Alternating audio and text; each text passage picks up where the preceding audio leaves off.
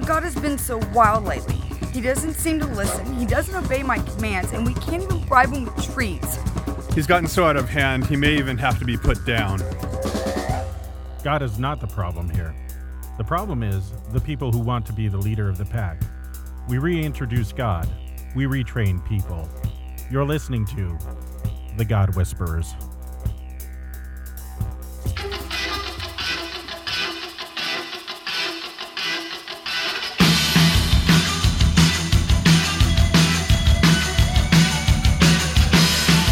Hey, you're listening to the world-famous God Whisperers. I'm Craig Denofrio. I remain Bill Swirla. Yes, you are. This is true. We have another white-hot, exciting day for you. We're never uh, going to cool off to red-hot, are we? No, no, no. This is just, uh, we may go into various colors, a, a rainbow of peach. You'll never know. You had to go there early, didn't you? The veritable rain- rainbow of heat. You know, yeah. rain. No, heat. Heat basically shows up as red, red hot, white hot. That, that's you can, you can get up to white hot too. That's screaming hot. Oh yeah, yeah. But you ever hear about yeah. blue hot? Do you? Mm-mm. Mm, no, no. Blue's so considered cool. Red is hot. You know what though? What? Um, in the way that they make fireworks, you know all about this. Yeah, those are all about metals that they use. Metals. It's all about the metals. I, I believe it's if you burn silver, it burns blue. Is it, is it silver? Oh, uh, I, I would have guessed silver. Maybe it's cobalt, molybdenum, or something, or copper. Copper maybe is probably green. No, when you burn copper, it's green. I remember. Yeah, I remember green. Yeah, the, these are these are um, hold you know brace yourself. These are ionically excited states. Wow. Oh, uh, yeah. No, they're. I'm, I'm feeling a little ionically exi- excited right now. I remember now, these. One of my or was favorite. That moronically, I'm not sure. One of my favorite things in, in freshman chemistry was the qualitative analysis lab. That this was this was a, a great little exercise in uh, inductive reasoning, first of all, and elimination of possibilities. So you get an unknown, which is just basically a vial which has a mixture of salts in it that only your lab assistant knows what it is. And then you have to identify all the components that are in there through a series of of tests and isolations. But I remember you identified the metals by by putting a little solution onto a wire loop and sticking it into a flame and looking at the color. Sounds a little like chefs deconstructing uh, recipes. Yeah, it kind of is. It's kind of like, you know, making making that Caesar salad or whatever. But it was what I loved about it was that it was like a flow chart of activities because uh, you looked for certain things and then you precipitated stuff and isolated it and then you tested for other things. But it was a, a sort of a diagnostic flow chart. And it, it was really a good exercise in in inductive reasoning when I look back on it, which is how scientific method works anyway. More on that later, but it's kind of a good way to introduce that topic. But it was my favorite thing. And you didn't have to be super accurate. You just had to handle the materials well because you only got a little bit of it. And you didn't have to say how much was there. You just had to say what was there. So it's kind of fun. Wow. It was huge. It was really, actually, my favorite, absolute favorite lab in uh, freshman chemistry, qualitative analysis. They still do it today when, when you do like environmental testing, test the water for stuff. Hmm. Most of it is machinery now. Most most of the chemistry that I that I learned that we did on the bench, it's all done by machine now. I'm sure the listeners can tell that you've lost me now. even even genetic sequencing. I'm glazing over. Even this genetic sequencing. Glaze. I was talking to a, a young geneticist, and she was telling me that basically genetic sequencing now is basically sitting around and watching a machine do the work. You know, when when this was the new thing, I mean, this was this was labor intensive. This was done by by lots of lab techs at the bench. Now it's just a machine cranking twenty-four seven. Yet another job lost to machinery. I like your style, dude. Hey, the anniversary of that movie is is I think it's been, but I'm told that next week uh, yes. is going to be like like anniversary showings of this movie. Of The Big Lebowski all over yeah, in theaters. I, I saw something about it. I think one of the old theaters here in uh, Cleveland uh, are going to uh, have a showing. All, all those old theaters are now playhouses. And uh, but I think one of them is going to have some showings of The Big Lebowski. So everybody kind of shows up in a bathrobe with a white Russian. You know, there have been uh, uh, Big Lebowski conventions where people show up and they, you know, they're dressed like Lebowski. Oh, and, Big Lebowski and, cosplay? Yes. I could yeah. I, I could see so that. They they have uh, contests, who looks the most like the dude and all this kind of stuff. Who is who is the female in that? Uh, oh, man, the name eludes me now. Now I'm going to have to look it up. But uh, she was the one that played uh, um, Julianne Moore playing Maude Lebowski. Oh, that was Julianne Moore. That's right. Julianne Moore playing yes. Maude. Wow, that was uh, that was just a magnificent performance. Yeah. Yeah, and, and, she, and John was, Goodman, uh, John Goodman is Walter's soap check. I don't roll on Shabbos, you know. You, you know what? Just because we're talking about The Big Lebowski. Attention! The following segment contains a home schooler alert. Attention! The following segment contains a home schooler alert. You know, just, just because of the language in the movie in general. Yeah, it's it, it would be just the movie in general. Moore flying around. Uh, yeah, it's it's not going to be it's not going to be good. Not for the kids. But John Goodman just rocks that role of Walther. Yes. Over the line. This is league play. You're over the line. You know, the thing that's amazing about that movie is they're hanging out at the bowling alley all the time, but the dude never bowls. Do you, you really? You never see bowl. him roll? I don't think so. I'm I mean, he's sure. there. He's there all the time, but I, I'll have to look at it the next time. I don't think he ever, you ever see him actually bowling. I'll, I'll have to look at that the next time I view this. And I do want to view it in honor of the anniversary. Well, of course. Uh, but I, I'll be traveling next week, so I might not have an opportunity to you, do you that. You going anywhere good? You speaking somewhere? No, I'm just going to a Regents meeting in Saint Louis. Ah. Hot in Saint Louis, muggy, yeah. Once a year, we are required. Regents? Yeah, we're required to have a joint, and I do mean joint uh, Regents meeting. So last year was in Fort Wayne. This year is in Saint Louis. So that's mm. where we're going. I get to visit friends I haven't seen in a long time, so that'll be nice. Yeah, visit. And the hill. I'm doing something very unusual. Um, I'm going to go by train from California. Yeah. Really? Yeah. Uh, my buddy Wally, uh, this was his idea. Uh, he took the train somewhere once, and he absolutely loved it. It was it was relaxed. It was not in is, a hurry, and you, you talked to people. Is there any bus travel involved? No, unless it breaks down, and you never so you, know. This you is go Amtrak. Pick up the train in Los Angeles, and you change trains in Kansas City. Really? And you go to Saint Louis. Yeah. So no so bus. So the tracks run straight from L A to Kansas City. Yeah.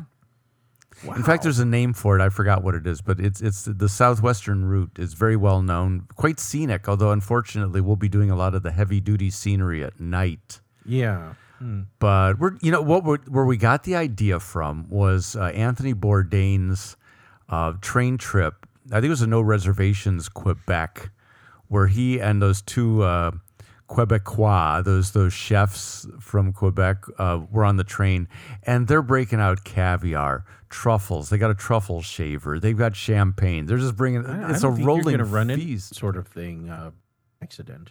What? On on the train. What what about? It, it's not like a gourmet train. We're bringing food. Oh, you're bringing. This your is own not an airplane. Food. You can bring all. You can bring whatever you want on a train. Now, is Karen going with you? No. Okay, so you going by yourself? No, guys trip. Wally and I. Wally's flying oh, Wally's out here. Doing it with you. And okay. He and I are doing a Bourdain honor. You know, we're paying homage. So is, this is an homage to Anthony Bourdain. We're taking the train from L A to Saint Louis. He, yeah, he's, those, those upper berths on Amtrak trains are like three feet long. Just so you know, I, I'm prepared. Whoever's up there is going to be curled in a fetal position. Basically. Neither of us are tall men, so well, you got that going for you. You know, yeah. we're we're both on the on the height challenge side, so it's okay. It's going to be okay. All right, okay. But flying back, but but going by train. So he he told me that he was downloading The Big Lebowski onto his computer in case we wanted to do a viewing while we're dining. So mm. it could be good. Very good. Very good. Maude, oh, like Maude Lebowski, Julianne Moore. Who can forget the performance? Yes. That was uh, something. Just amazing. So quick update. Uh, how are things yeah. in Cleveland? Things in Cleveland uh, continue to be a little steamy, but uh, steamy. good. Yeah, things things are mm-hmm. good. And, the Indians uh, still in first place? Indians are doing very well. They're having I've a good got season. Tickets to go see the Browns. Oh, the Browns. One of my one of my parishioners has season tickets. And, they actually uh, sell season tickets to the Browns? They do. I don't think that they're terribly expensive these days. But I think his are kind of this legacy. I think they were his father's or something and yeah. just kind of handed down kind of thing. But, uh, uh, yeah, so uh, he's giving me his tickets for August seventeenth, I think it is. Very nice. And I don't even remember who the Browns are playing, but uh, I'll be able to see at least one good team play, I'm sure. And, that's like being a Bears fan. You know, we understand. We understand how that is. Well, we're very optimistic for the Browns this year. Uh, they, they could win at least one game. One game, yeah. Year, you know, know, when you have your sights set that low, that a couple of wins is just a major season. They'll have they'll have like tailgate parties for a couple of wins. You know, even actually if they have just... tailgate parties all the time in Cleveland. I, I've seen I've seen Michael Simon do a whole thing on tailgating, and boy, they know how to eat oh, yeah, at there's... a tailgate party. Well, the, the problem is there's no central parking lot, so there are all these little parking lots all around the stadiums, and and so you have to get down there a couple hours early to find the the cheaper parking. Otherwise, you can pay fifty bucks for parking. And uh, so, anyway, it's kind of a kind of an interesting scenario, but looking forward to checking it out, and uh, kind of nice. Got some free tickets. That sounds great. Yeah, that sounds really good. So I'm t- like I said, I'm taking the train to Saint Louis, and then flying back, hanging out. A lot of new restaurants opening up in Saint Louis, so we're looking forward to that. That'll be oh, cool. That will be good. Um, I think. It's probably about time for the mailbag, huh? Oh, all right. The God Whisperers mailbag brought to you by Choo Choo Trains. Choo Choo Trains, indeed. Dear Manly Doctors of Divinity, what is your opinion of the pre-consecration of the elements of the Lord's Supper? Hmm. Oh, boy. What is your opinion of the... Do you do that? Uh, no. I, I don't. Have you ever done that? Uh, Even once? Not that I'm aware of. That sounds like an old blood donor question, doesn't it? you, you know, we get into the question. There, there are kind of two camps on this, and as you well know, you know, you have your uh, consecrationists mm. and then your receptionists. Yes. And and it's always uh, I, in camps, isn't it? It's always a yeah. binary thing. It, it, it you know, it's never just, just a simple or not. It's never just a sort of a complex issue that right. can't ease it. But it's either you know, good guys, bad guys, red, blue, consecrationists, receptionists. Well, and of course, what we usually end up with is the opposite of an error is an error in the opposite direction. And so you know, this is is that in the Bible start, somewhere? It should be. I might just staple it onto the back of mine. I'm not sure. But, uh, y- you know, there there are these two thoughts. One is, and really I think what it it really really comes down to is us trying to understand the mind of God a little too much and uh, making declarations that we aren't given to made, make. And and so the question really comes down to in the disposal of what's left over after communion, how do we treat it? And, of course, this is part of the thing with pre-consecration is uh, when is and is not the elements, the Lord's Supper. Now, that was... Yeah, well, that's an interesting way of framing it. So you're you're looking at it in terms of a post-communion thing because that that, ta- that tags along, right? Well, that seems and, to and be when the issue comes up the most often. We've had that come up before. What do you do with the elements after communion? Right. Right. Opinions vary, but everybody pretty much goes with the idea, treat them in a holy way, whatever you do. Uh, you know, just don't don't return them to the common vessels, whether bread or wine. Don't uh, dump them down the drain or throw them in the trash, but just treat them as holy and don't say a lot because that's going to get you in trouble at some level. The the pre is the same. You know, you're right. It, it is the same sort of thing. It's it's asking the question, first of all, what is the exact nature of consecration? Consecration being... taking the elements and saying the words. And right. and kind of maybe the question would be what happens at the consecration? Because I think the idea here with the so-called quote-unquote, finger quotes, pre-consecrated elements is that a pastor person uh, consecrates the elements, gives them to deacons, lay ministers, elders, whomever, and they take those pre-consecrated elements, the bread and the wine, with the word spoken over them, they take those to shut-ins or people who couldn't be there, right? That's, that's kind of the practice as I understand it. Yes, I believe so. And I think that not our agenda book, but I think that some agendas actually make provision for that. Um, the question is, well, and that, what, and that is also a, a, a historical practice. Is it? But I, I, but I believe, from what I remember of this, is that the elders or deacons or whoever would then take the Lord's Supper from the altar directly to the shut-ins, like during the service. So it was kind of a participation in the service uh, in absentia kind of thing. Right. Okay. Yeah, I get that. Uh, but does that imply that the consecration lasts only a certain time period? Does it have an expiration date? you know, so quick, get there. If you're caught in traffic, mm, it's fading, you know, hurry up. Well, yeah. Or, uh-oh, the closing hymn is now over. It's no longer the Lord's Supper. See, a strict receptionist would say that it's, it's consec- well, that... And no, actually, a strict receptionist would say it, it isn't really the body and blood of Christ until you receive it. Right. So the, the principle they follow is keep the sacrament whole, which is not a bad principle to follow, because a lot of these questions kind of arise because we're not keeping the sacrament whole. There's the taking of the stuff, the bread and the wine. There's the saying of the words of our Lord. There's the doing what the words command, eating and drinking, and now you've got the whole thing.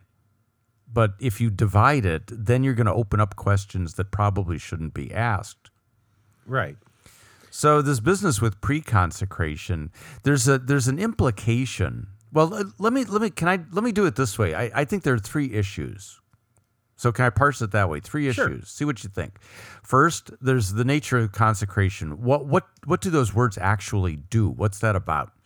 Uh, two, the second has to do, I think, with the nature and the authority of the pastoral office. Can the pastor alone do that? Is he the only one who can can say those words and do the act of consecration? And then the third is, is um, I think, it's the gospel necessity to hear the word. Because remember, the big thing in the Reformation is these words need to be said clearly and out loud for the people to hear, right? Yes. So right. Any scenario that would involve elements being consecrated away from the communicants and simply being brought to them, that one it would have to be ruled out right away because the communicant did not hear the words. Well, then you have usually, I think the practice is that the elders or whoever brings you communion, the, the assistants, will speak the words in the presence of the person. Yeah, that's what I've seen. The the rituals that I've seen that try to incorporate this would have the non-pastor taking the consecrated elements and saying to the person something to the effect of, previously, six hours ago, yesterday, whenever, Pastor so-and-so said these words over right. these elements, you know, on the night in which he was betrayed, our Lord Jesus Christ took bread, et cetera So in other words, he repeats the words of institution as a narrative for the benefit of the communicants so that they know that those words were said. But I still have, I'm still uneasy about that because it implies that um, there's some sort of mojo, there's some sort of magic that went on where, whenever it was, wherever it was, conducted by Pastor so-and-so that now made these elements what they are. And so they're giving a report on that. Yes, and I think you're you when we do these things, we start to open a can of worms, and things start to get a little stranger and stranger all the time. Well, it, it, uh, whenever you divide, you either ditch the pastor altogether, or you you make the Lord's Supper into something different. Exactly. That that's why I say there are really two issues, and then a third. Uh, but the third is the gospel necessity to hear those words, especially those words given and shed for you for the forgiveness of your sins. Those are the faith-creating gospel words that our catechism says uh, you you must have faith in, you know, and they create that faith. So that's really important. But if you leave that one out, you still have the nature of consecration and the authority of the pastoral office, right? Right. So I think it would probably be hanging the wheels in one ditch to say, oh, never mind, anybody can do it in a pinch. Okay. Do but, what? You mean consecrate? Consecrate. consecrate. Okay. So, you know, pastor can't make it, or say you've been vacant for a bazillion years. So right. one of the elders or just a well-intentioned layman from the congregation goes off, sees the shut-in, uh, takes some bread and wine from home, consecrates it, and gives it to the shut-in. You know, then sort of the right. casuistic question there would be, does this person actually get the Lord's Supper? Well, did that person have the authority to actually do that? Yeah, and authority is a funny word because it's not quite the same as power. No. You know, in Roman Catholic circles, it's about power, that when you're ordained as a priest, you receive this power to do this, and it stays with you. It's it's your it's it's a power that's inherent in your person. You get some some kind of special mojo that allows you to do this, so that an average layman, even if they said those words, couldn't do it because they don't have that power that comes with ordination. Now, we don't go down that road. No. Well, no, no, not not in such a way. I think our road is much more like, if you could make an analogy to the civil sphere, it's like everybody as a citizen has a certain authority to enforce the law. But there are people by virtue of their office who are given to enforce the law on behalf of all of us uh, in a in a public sense, right? So it's permissible to conduct a citizen's arrest, but if don't try doing this in the presence of a law officer, law enforcement officer, because then you're going to be guilty of a crime too, like impersonating an officer or or unlawful detaining of somebody. You know, th- th- your you know your problems are going to multiply. Hey, hey, don't don't worry about this, officer. I got it. Yeah, I got it don't, covered. Don't worry, I got I got this one. You, we don't really need you to do this. You ever see those shows? They usually come on late at night where they're they're basically making the argument that guns are really good because criminals get caught easier when pe- everybody's got guns. You, you, you know the kind of show, right? Do, I, I, yeah? Hmm? I'm not sure that I know what show you're I talking forgot, about. I forgot the name of it, but it, it takes place in Florida. There's some county in Florida, I think the whole state of Florida, where, you know, you, everybody's got, everybody's weaponized. Sure, yeah, yeah, yeah. And, and I remember one, I was just surfing surfing the channels, and I, I dialed in. I was strangely compelled. Some guys, some guy tried to break into a guy's house, and the guy catches him, and he's got a shotgun, and so he's got the the the thief, the would-be thief, face down in his gravel driveway, with the shotgun pointed at his head. And uh, along comes the deputy sheriff. Everybody's on a first-name basis. They know each other, and it's like, okay, Bob, good work. Uh, put the gun down. Step away from the scene, you know. And Bob dutifully puts the gun down, steps away from the scene, and the uh, sheriff thanks him for uh, catching this perpetrator here, and uh, kind of takes over and cuffs and stuffs him, and they all live happily ever after, except the would-be thief, right? Right. So that's kind of a good example. The guy broke no laws. Uh, the, the guy was trying to break into his house. In fact, was in his house, caught him, um, detained him, didn't shoot him, just detained him. Right. Police right. came, stepped away. Everything was, was good. So, you know, a good example would be um, emergency lay baptism. No pastor around, somebody needs to be baptized. Do it. Right. Now, you know, if there's a pastor around or your pastor around, they say, ah, oh, never mind, I got this covered. It's like, whoa, whoa, whoa, who, who gave you that authority? That was uh, you, my last year at seminary. There was a guy in, in the uh, the uh, pastoral um, uh, ministry kind of uh, capstone course, you know, the practical course. Oh, yeah. And, and this bozo says, I think it's really, really great when grandma and grandpa bring the baby down the aisle and they baptize the baby in front of the church. And I, oh, I've I almost, seen a dozen I almost variations. Launched out of my seat at this one, and I, I said, "Why are you even bothering to study for being a pastor? You know, what, what's the point?" And and I said, you, "You're not Lutheran. I get over this." And, of course, the professor said, now, now, now, Craig, simmer down. And, and he looked at the other guy. He says, you you might need to find a new denomination. But uh, they ordained him anyway. So, you know. Oh, of course the they did. But and he's probably doing that very thing today. Yeah, I've yeah. heard a bazillion variations on that theme. And that's, that's what I would call the more specialer. Yeah. you know, it's just more specialer if grandpa and grandma did it. Um, yeah, whatever. So, um, but it's a question of authority in office. But here's the, here's the nickel question that tags along with that. If it's authority in office and not the person, can the person, may the person who is in office delegate that authority to another in the event ah, he can't make it? Deputizing. Exactly. Yes. Exactly. Can, can we deputize someone to do that? Because that's the nature of authority. In fact, you know, the word apostle, apostolos, uh, goes back to a Hebrew office of the shaliach, the sent one, the one who is sent with authority. And there was a principle that if a shaliach, an authorized agent, couldn't complete his task, he could authorize another to do it in his stead.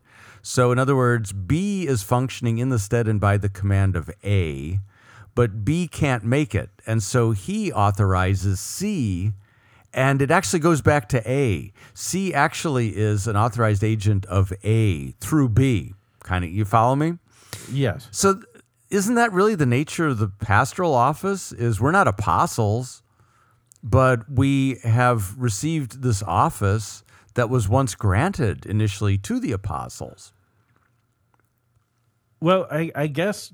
because the apostles couldn't make it to all nations until the end of the age. Right. So, you know, we are under-shepherds as pastors. We, we use the term under-shepherd on a regular basis. So I would guess that we are deputized to act on behalf of the sheriff, Jesus. Uh, so do the deputies then have the power to deputize? Right. W- without or without ordaining and making them full-fledged deputies. So, well, so can the deputy have, have a sibling deputy under him? And that's I think that's really the question. I, I think that's what's going on here, because for me, and your mileage may vary, tell me what you think, but for me the best solution would be, if it's truly not possible to uh, bring the sacrament, have the pastor bring the sacrament for whatever reason, that one or more suitable men from the congregation as elders, as deacons, as somebody, um, are deputized, authorized to do that specific task. Not to conduct the Lord's Supper wherever and whenever they please, but to do that specific task. And when they do it, they ought to do it the way a pastor would do it. They they mm. should say those words as consecratory in the presence of the communicant. To me, this would eliminate all doubt and ambiguity.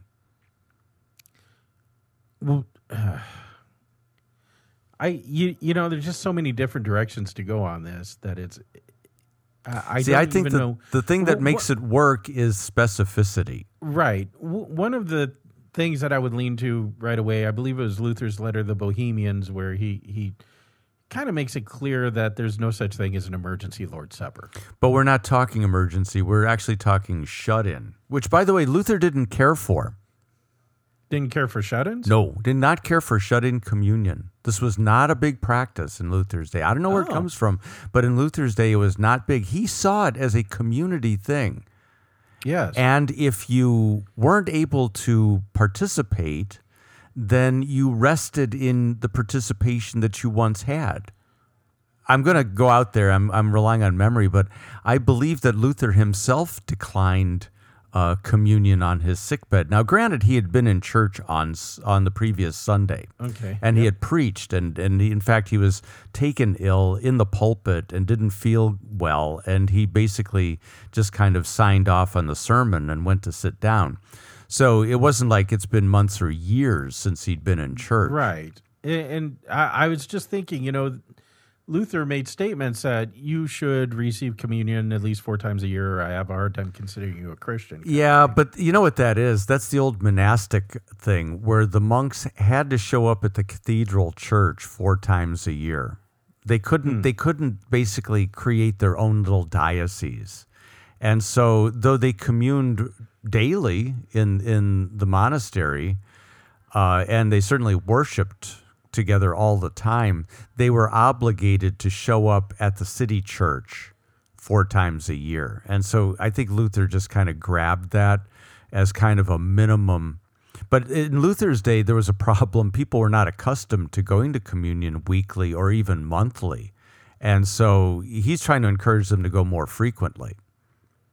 So why were they not in that custom? I'm a little confused by that. Well, one. I think two reasons. One is that you had to have gone to confession before you went to communion. Oh. And so you there's a lot of intentionality about that. Yes. And I think secondly, uh, oh, you also had to be fasting.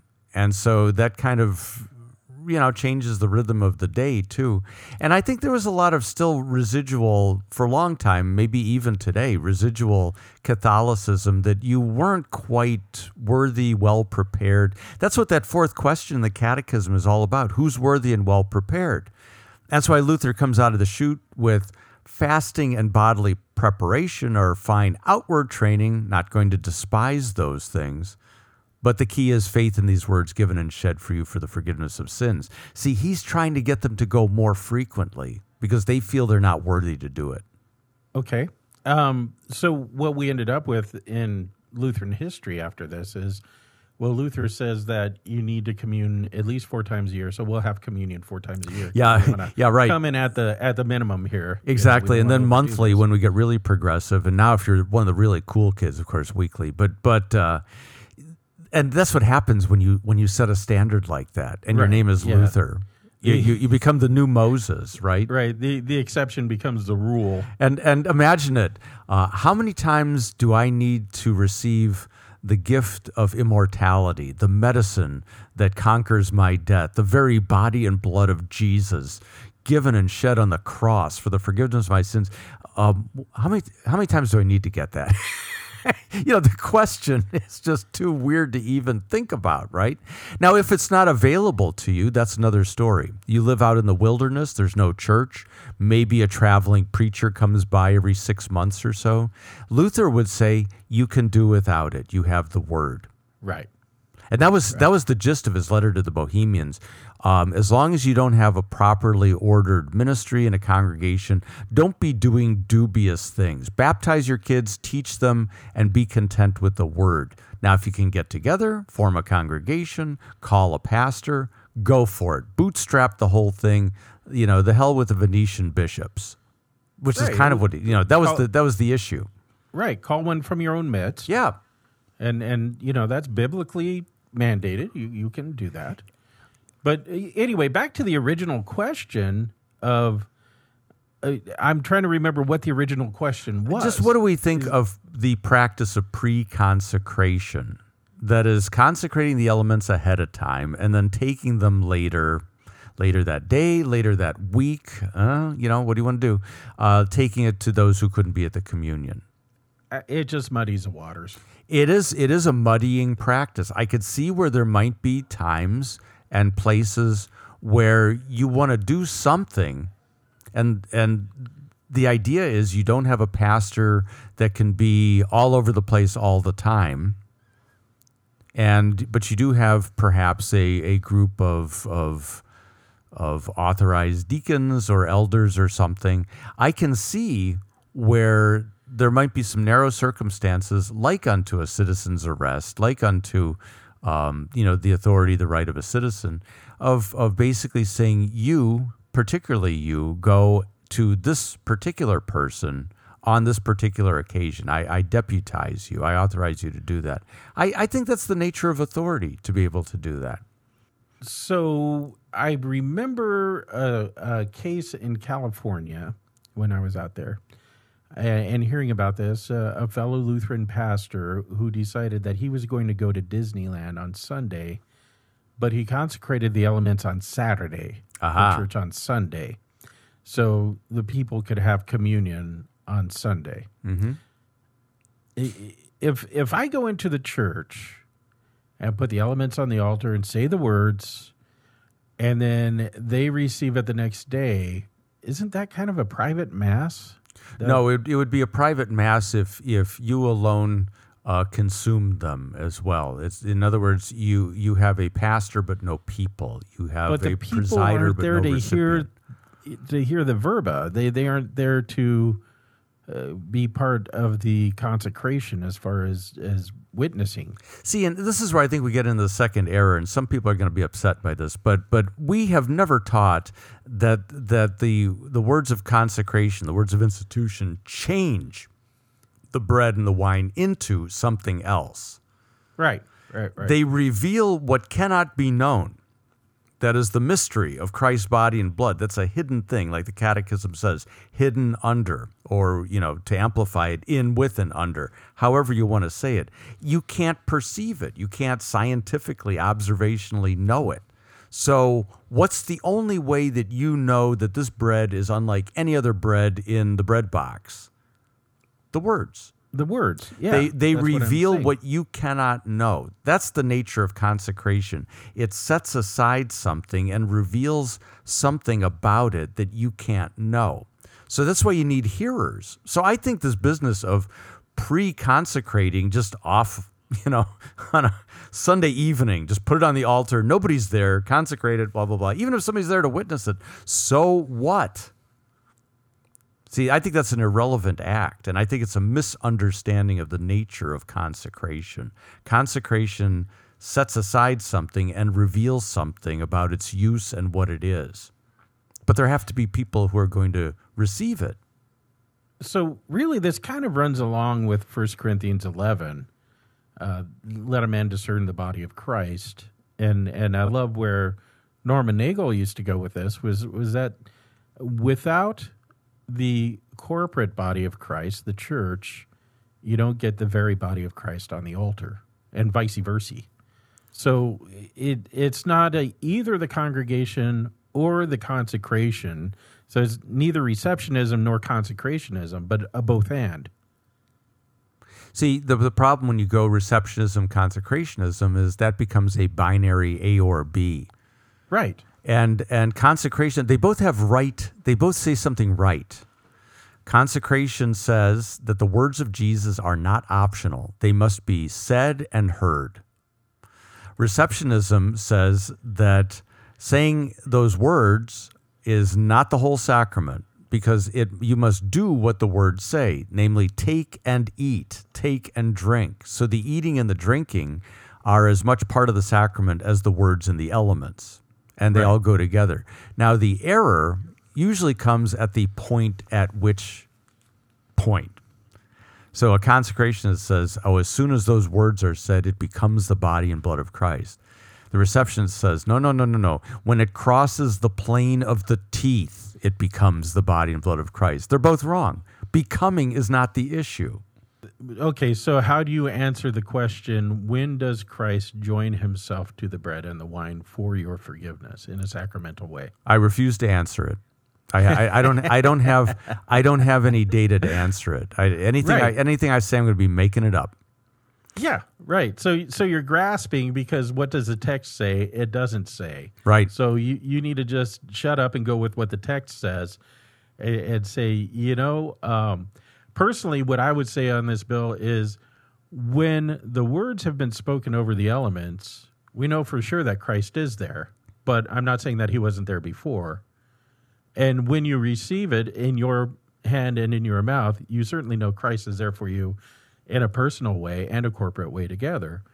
But I'm not going to say that the leftover elements are no longer the body and blood of Christ, nor am I going to insist that they are the body and blood of Christ. You know, you could have a little bit of fun with this if you wanted, and I'm just, I'm just, you know, kind of going on a, on a limb here, but uh, at the consecration, you can definitely say that Christ has just said that this bread and this wine are his body and blood, but he hasn't yet said that they're for me. Mm. Ha-ha. So when I receive it, and I hear those words for you, now, what is for all is for me. And that's really the key. So it's just like Christ on the cross. He's for all, but is he for me? That's really the question, objective, subjective. So, you, you know, you could, by analogy, the consecration is like objective justification. And the reception is like subjective justification. Christ for all, Christ for me. Yeah. Yeah, yeah. So that could and that if, could work. And that way you're ducking the, the, the whole business entirely. Oh, not here, there, not this point, that point. That that kind of slicing and dicing is really going to get you in big trouble. Right. So what you know, how do you answer this? What whatever can, whatever keeps the sacrament whole, that's the best practice. Like Luther's in Germany said, "Lass das Sakrament ganz bleiben." Leave the sacrament whole altogether. And secondarily, whatever gives proper honor and recognition and confesses the pastoral office and its Christ-given authority. So I still stand by my suggestion, deputize very narrowly. That honors the office, and it it keeps consecration, reception, speaking, hearing all together. So, you know, mileage may vary and the C T C R may disagree, but that's that's that's what I think. What do you well, think? I'm not sure that I understand what you're saying, deputize. Because that means let's I, let's say you're my elder. I say, Craig, go to go to Lois Schmidtke and bring her. I authorize you by virtue right. of my office to bring the sacrament to Lois Schmidtke on Tuesday. I guess we do this sort of thing with vicars all the time too. We we do, yeah, and, and so, but in an inconsistent it, sort of way. Right. So what makes a vicar worthy of preaching but not your elders? Uh, they've been licensed by a seminary. Well, where's that in the Bible? Yeah, right, right, right. Uh, yeah, no, see, th- so, there we've we've we've ducked behind an institutional right, reference. Right. I would rather I would rather a pastoral office reference, because the, according to our confessions, the pastor is a bishop in his own congregation. Hey, bishops ordain, don't they? Well, uh, I would say that as a pastor, you certainly have that authority to ordain, but uh, you may, by doing so, forfeit your fellowship with the L C M S because well, see, uh, we, yeah, we say we don't do that. You're, so, you're, uh, you're, you're going back to the you're, you're an institutional right. man so at heart. So if, if yeah. you're going to play in in this uh, uh, arena, you have to abide by excuse me by these rules. Nice burp there. Okay, and, I'm. Uh, I'm down with the idea that we do things all together, so don't be making up procedures. Yeah, but right. Because otherwise you get into Rabbi so-and-so says this and Rabbi so-and-so says that, and nobody agrees on anything. But I do think that our confessions give us a kind of a matrix of, of looking at things, uh, not a canon law per se, but just a, a gospel way of looking at things so that we can kind of reason these things through together. See, this is one of the reasons that I prefer the S M P, the Specific Ministry Pastoral Program, uh, to the idea that uh, district presidents can just license laity to consecrate the Lord's Supper and to preach and that sort of thing. Um, it, at least with the S M P program, we have a sense of ordination. E- uh, even yes. though I, I might not think that the education that these guys are receiving is the best— Uh, That's a secondary least, question. Yeah, at least there's an understanding and a recognition of the importance of ordination. And, uh, you know, so I, I applaud that much, but, you know, then the logistics is the is yeah, the you know where problem. You know where, where we've gone off the rails is that we've just seen ordination as some kind of an institutional ceremony. And what it is is authorization. Yes. Everybody's got this. The civil sphere has it all the time. So I want to become an L A sheriff's police person, right? So I go to the academy, I study, I jump through all the hoops, I'm examined for my fitness, I take tests, I got to be physically fit, all this kind of stuff, right? And then I'm sworn into an office. I've been to a swearing in kind of thing. I'm publicly placed into an office, and I pledge my allegiance to the Constitution, and and that I'm going to defend this. Um, and so there's there's a, a notion that I now have the authority. I, I may have passed the police academy, but until I go through that authorization, I can't do those those things that deputy sheriffs do, right? Right. Because I haven't been authorized. And then they give you your badge and they give you your gun. And that badge and that gun, that's that's a, those are symbols of your authority now. Now, uh, okay, I know a guy who uh, was Pentecostal, and he was a youth minister or something like that. And he started his own church, and then he discovered the Lutheran confessions, and he started teaching them. And his Pentecostal church became a Lutheran church. Uh, but he hadn't finished a seminary program or anything like that, and his church called him to be their pastor. I recognize his ordination as much as I recognize yours or mine. He, he's been rightly called and ordained by by this congregation, uh, you know, by the Lord through the through the authority of the congregation. Um, but I think that there are probably a lot of of uh, pastors out there that would really look at him like, uh, well, you're not part of any synod or denomination, and, and uh, you know, I, I really question your authority to do these things. Well, what, what are your thoughts on that? The, you know, the, that's the that's the institutional church versus the church's body of Christ.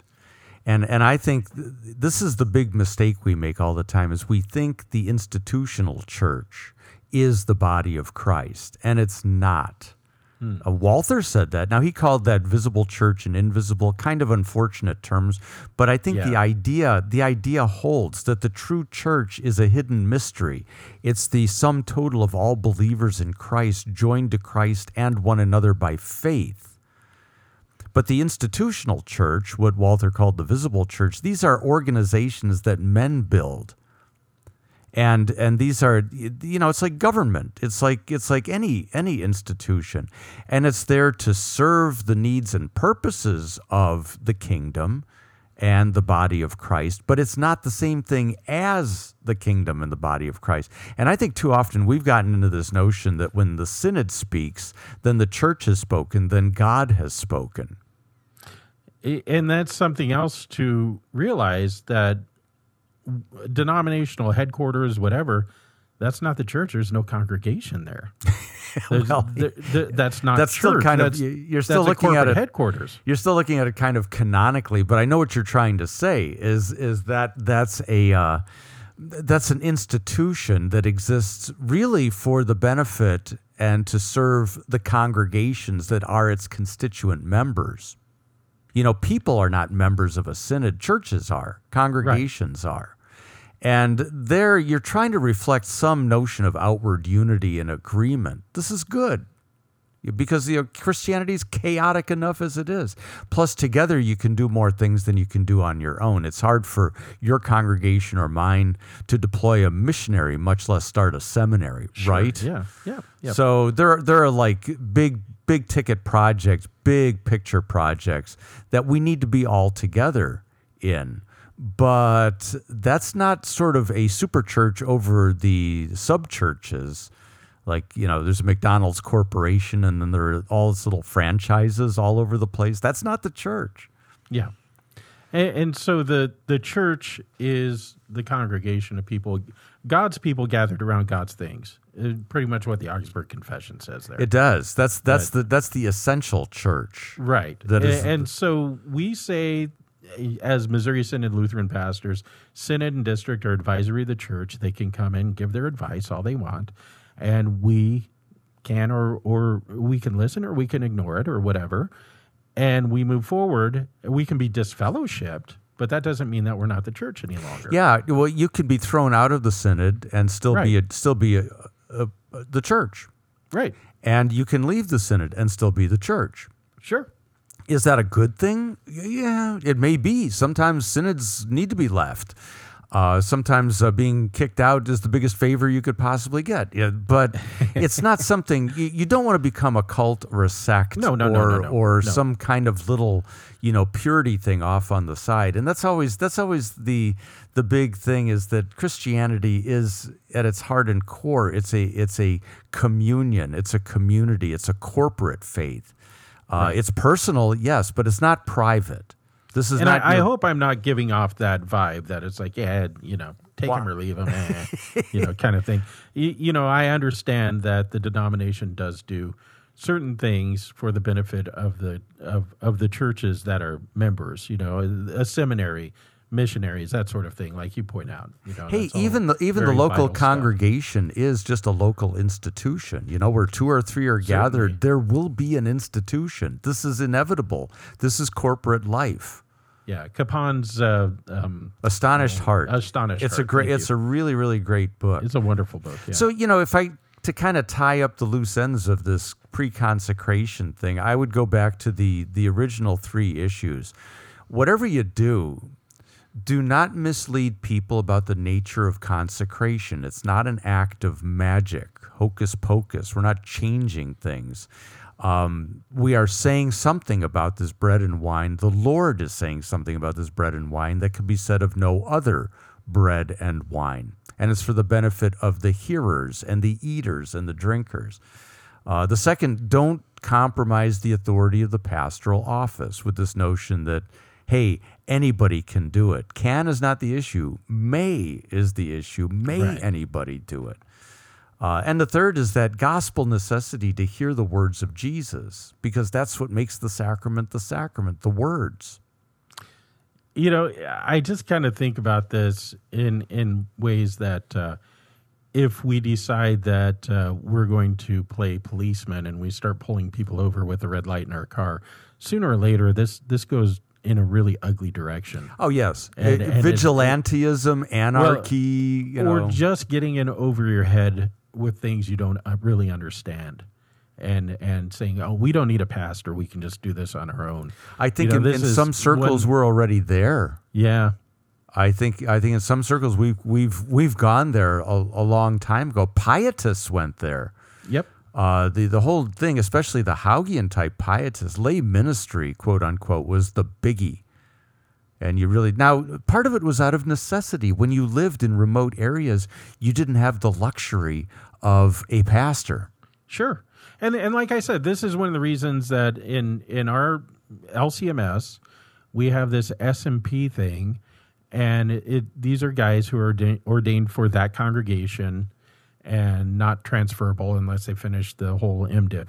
But in in reality, at least it's understanding that we are rightly calling someone to do these things. We are authorizing people in an orderly way, right, to do these tasks which are essential to the life of the church. That's, you know, that's what Melanchthon said this. He says, without the word, the church dies. And that was the principle on which Luther wrote the Bohemians that you, you quoted, that fifteen twenty-three letter. The church must never be without the word. And right. and he's confident enough that the church can sustain itself on the word, even if it doesn't have the sacrament, which of course gives us the heebie-jeebies. But he's right. He's yes. right. You can't turn these things into laws. And that's the problem. I think we turn the confessions into canon law. We turn yep. what Luther said into canon law. And the point is, try to think like them. Right. And you're always thinking in sort of in gospel ways rather than, well, what's the bylaw on this? Or what is the what does this committee have to say about it? You can't anticipate all the possibilities, can yeah, you? Yeah, you're always writing a letter to the seminaries or the synod saying, I need a ruling on uh, this. I need a ruling on that. And you know, it, honestly, uh, yeah, you, you run into all sorts of weird well, gospel freedom is scary. Um, it can be. Yeah, you know, it is. It's it's very frightening because it can lead to a kind of just radical anarchy that is not befitting the people of God either. You're always contending with the old Adam, which is why we have these things, why we have a synod and bylaws and institutions. It's not for the new man in Christ. He doesn't need any of that. He's a free Lord of all. But the old man in Adam, he needs this stuff because yeah. he's an anarchist and an individualist. By the way, uh, if you're my friend on Facebook, you can go to my page. I posted uh, blueprints for a three D printer. If you live in California, you can print your own plastic straws. Just so that you know, it's on my Facebook page. You print your own straws. You can live in anarchy. Speaking of anarchy. Hey, I think we've beat this thing to death pretty much. We beat everything to death. That's our thing. It's what we do. Um, I think we have a little bit of time left at the end. Do you want to take up just a, a current issue or two? Sure. Yeah, so this is this is that segment that we call Current Issues and Stuff. All sorts of stuff. Just stuff. I like stuff. Stuff is a... My Russian friends love that word, stuff. Stuff and things. It's like a Swiss Army knife of words. So, Craig, um, we were talking about this crash of a Mexican airplane, or yes. an airplane in Mexico. I don't know if the airplane itself was Mexican. But it yes, Jesus saved our lives, says Mexican, or it says Mexico plane passenger who recorded the viral video. A viral and, uh, video. Basically, I'll, I'll give a, play, a rundown on this. Uh, airplane in Mexico. Uh, I'm trying to find where it was. I can't remember. Doesn't matter. Uh, somewhere, uh, the plane was traveling from Durango. Hey, I got a, I got the video here. This is this is taken by a passenger. It's not that long. Let me let me cue it up. All right. Okay. Cell phone video captures the moment Aeromexico Flight twenty-four thirty-one begins its takeoff roll down the runway. The weather outside growing worse by the second. No kidding. Suddenly, just as the plane begins to lift, mm. it's violently slammed back down to the ground. Oh, you don't want to go through that. Oh, no. Skidding off the runway into the desert, frantic passengers stepping over each other to escape the burning plane. Stepping over each other. Took the video. People are screaming, and I was praying. I was praying to at the nombre de Jesus, at the nombre de Jesus. So Jesus saved our lives. Firefighters rushed to the scene as passengers and crew jumped down the emergency escape chutes. The cabin just started filling with black smoke. Uh, at that point, uh, what we wanted to do was we wanted to try to find the, the nearest exit. Also on the plane, Father Ezequiel Sanchez from Illinois and fifteen friends celebrating his birthday. Yes, I nice. do think it was a mirror. Father Sanchez now being treated for multiple arm fractures. We Ouch. spoke to him by Skype from his hospital room. If the plane was traveling a little faster before it hit the embankment, or flew a little higher, I don't think we would have walked out with all of us intact. In all, forty-nine people hospitalized, including the pilot and a passenger, both in critical but stable condition. The regional jet, an Embraer one ninety, was departing from Durango in northwest Mexico for Mexico City. Durango. Just as the, the weather suddenly turned violent. Rain, high winds, and hail. No U S kidding. They showed that storm coming in. The plane may have been hit by a microburst rolling across the airfield. Had that it been happens. any higher than fifty to seventy feet off the ground, there could have been fatalities. Still, it's the latest in a string of plane crashes in which everyone has gotten out alive. Yeah, all right. So then they go through a bunch of uh, recent mishaps. It so actually I, wasn't. It wasn't very high in the air. It's just just that that that moment where the wheels clear the uh, runway and then it slammed back down. Well, I, I have audio of the guy praying here, which is really cool. Hang on, baby Jesus, this is gonna get bumpy. So, so miracle, miraculous, or just plain dumb luck? What do you think? Yeah. Uh, That'd I'm, be a I'm new game. We should play that as a new miracle, new home game. Miracle, or miraculous, luck. Or just plain dumb luck? Well, I think, you know, nine times out of ten, you're going to go with uh, with dumb luck, and I'm probably going to go with, I don't know, uh, could be. Well, you know my take on that, right? That God hides behind dumb luck? Yeah, that's true. So I, I'm a big both-ander. I think they're right. I think I think God saved them. Praise be to God. one hundred three passengers. Two are in uh, critical care. Three goats did die. And two chickens. What I want to know is, why did they even try to take off? Well, yeah, that's that was really kind of my whole thing is, is you know, if... If God was so involved with all of this, why did he stop him? Why didn't he just have the pilot say, "You know what? This is this is just too hairy. We're not." See, and and yeah, I'm glad you raised it instead of me. That's that's the intellectual speed bump in this. Right. Is that if God is intervening, you think you might have intervened about mm, I don't know, forty-five seconds before that, and just well, kind um, of call an F A A hold on this flight while this huge storm and the, the video of the storm is impressive, but you don't see that coming and say, um, I think we better wait this out. Right, right. Uh, the priest with the multiple fractures had his arm busted to the glory of God, apparently. So yeah, just, well, I think it's very appropriate for people who do believe in a God who is imminently present with us, you know, like Jesus in the boat, to uh, thank him for rescuing our lives. Uh, th- there's nothing, there's, you know, there's nothing um, wrong with that.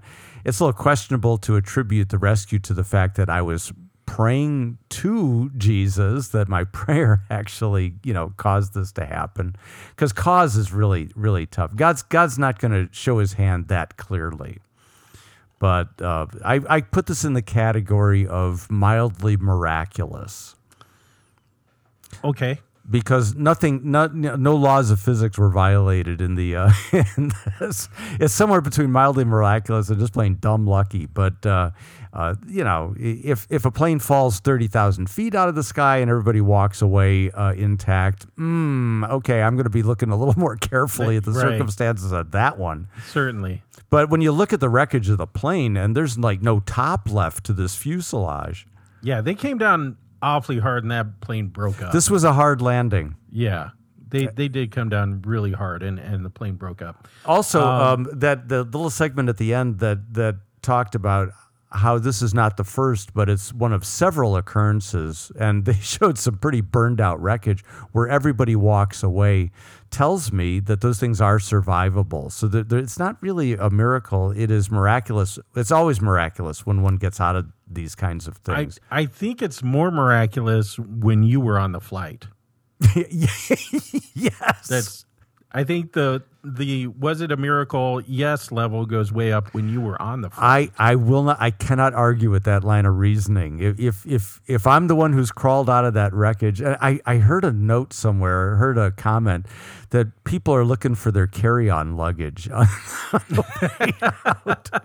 Has it's anyone like, seen my MacBook? Leave it behind. You, you know, that's right. You can always get a new MacBook. The burning wreckage, you want to get away from it. And and did you catch the crawling over one another? Uh, what about yeah. kind of helping the guy next to you? It'd be kind of cool. In the love of Christ, I'm crawling over you. When you fly, do you ever kind of think about, especially if you're near or at one of those exit rows, do you ever think about how heroic am I going to be if I'm called into service? You ever kind of stop and think about it? Every, every, yeah, when I'm in that in that row, you know. But the the flight attendant comes by and says, "Can you lift fifty pounds?" And I'm like, "If the plane is on fire, I can probably lift about six hundred pounds. Yeah, I can lift really. the plane if necessary." Yeah, no, I, I think the adrenaline rush alone should be able to. Uh, right? Yeah, to, I, I'm thinking that ninety-year-old lady over there can easily lift fifty pounds if the plane's on fire. But so, I, I try to. Imagine the scenario in my mind. It's kind of like a rehearsal. That uh, am I going to be a coward or a hero? Am I going to be one of those guys that makes the news, or am I going to be one of those guys who climbed over other people to get out of the flaming wreckage? Uh, and I'd like to think that I'd be the former, but yeah, I just don't know. That's why I think about it. See, and I'm usually looking around eyeballing suspected terrorists. That's the other thing I That's think about is, am I willing to take down a fellow passenger if they get a little too twitchy for me? Oh yeah, you know, because I've had a few seatmates that are that were just borderline. It was like I was watching them very, very, very closely. But I, I'm thinking to myself, am I willing to take them down?